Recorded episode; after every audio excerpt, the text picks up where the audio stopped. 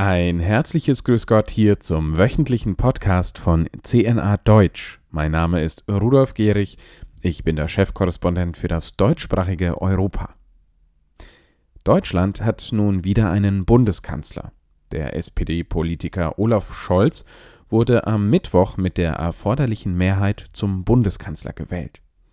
Scholz wurde zwar evangelisch getauft, ist aber bereits vor Jahren aus der Kirche ausgetreten. Auf die Formel So wahr Gott mir helfe verzichtete der 63-Jährige bei seiner Vereidigung durch Bundespräsident Frank-Walter Steinmeier. Obwohl die sogenannte Ampelkoalition unter der Führung von Olaf Scholz einen Koalitionsvertrag vorgelegt hat, der vor allem von Lebensschützern mit Entsetzen und Besorgnis wahrgenommen wurde, gratulierte der Vorsitzende der Deutschen Bischofskonferenz, Bischof Georg Betzing, dem neuen Kanzler und schrieb wörtlich Mit Interesse habe ich die Wertschätzung im Koalitionsvertrag wahrgenommen, die Sie den Kirchen und Religionsgemeinschaften gegenüber ausdrücken. Zitat Ende. Doch auch Lebensschützer in Österreich fürchten einen weiteren politischen Dammbruch. So sieht es aktuell ganz danach aus, als könnte das äußerst umstrittene Sterbeverfügungsgesetz bereits zum Jahresbeginn 2022 in Kraft treten. Die entsprechende Regierungsvorlage hat dazu am Dienstag den Justizausschuss passiert und wird nun als nächstes am 15. und am 16. Dezember im Nationalrats- und Bundesratsbeschluss besprochen. Das Sterbeverfügungsgesetz soll regeln, unter welchen Voraussetzungen künftig Sterbehilfe möglich sein soll. Nicht nur die österreichische Bischofskonferenz warnt ausdrücklich davor. Begonnen hat es damit, dass vor einem Jahr der österreichische Verfassungsgerichtshof urteilte, dass es verfassungswidrig sei, jede Art der Hilfe zur Selbsttötung ausnahmslos zu verbieten. Die Strafbarkeit der Tötung auf Verlangen soll zwar laut Regierungsvorlage weiterhin unangetastet bleiben, ebenso wird eine Neuregelung der Palliativ- und Hospizversorgung versprochen, und dennoch soll danach geklärt werden und dann auch umgesetzt werden, unter welchen Voraussetzungen es künftig zulässig sein soll, einer Person beim Suizid Hilfe zu leisten.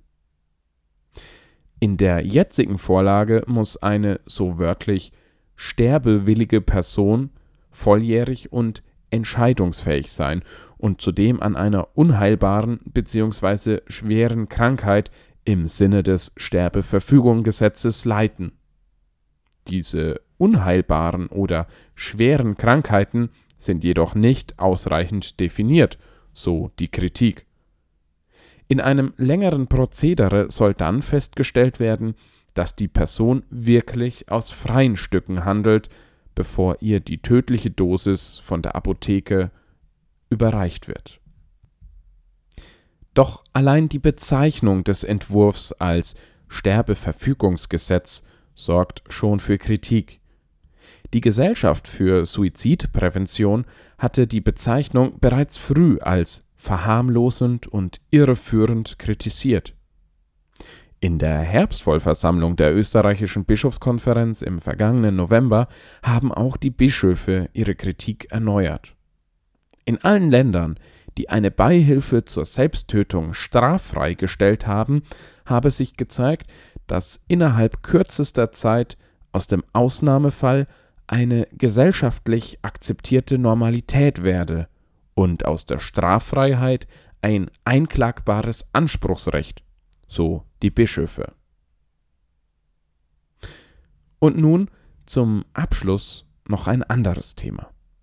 Der renommierte Kirchenhistoriker Kardinal Walter Brandmüller hat sich in einem Artikel zum Streit zwischen den Verfechtern der sogenannten Alten Messe und den Anhängern des neuen ordentlichen Ritus geäußert. Angesichts der Kontroverse über Traditionis Custodes ruft Brandmüller zur Versöhnung auf und gibt zu bedenken, dass es auf beiden Seiten ein falsches Verständnis von der Entwicklung der Liturgie gebe. Was genau der Kardinal damit sagen will und warum es seiner Meinung nach niemals eine Messe aller Zeiten gegeben hat, das erfahren Sie in unserem Artikel auf unserer Homepage unter www.cnadeutsch.de. Dort finden Sie auch alle weiteren Hintergründe und neuesten Entwicklungen aus Deutschland, Österreich, der Schweiz und der Weltkirche. Schauen Sie doch regelmäßig dort bei uns vorbei. Ich wünsche Ihnen aber erst einmal ein schönes Wochenende und einen gesegneten dritten Advent. Machen Sie es gut. Auf Wiederhören. Ihr Rudolf Gehrig.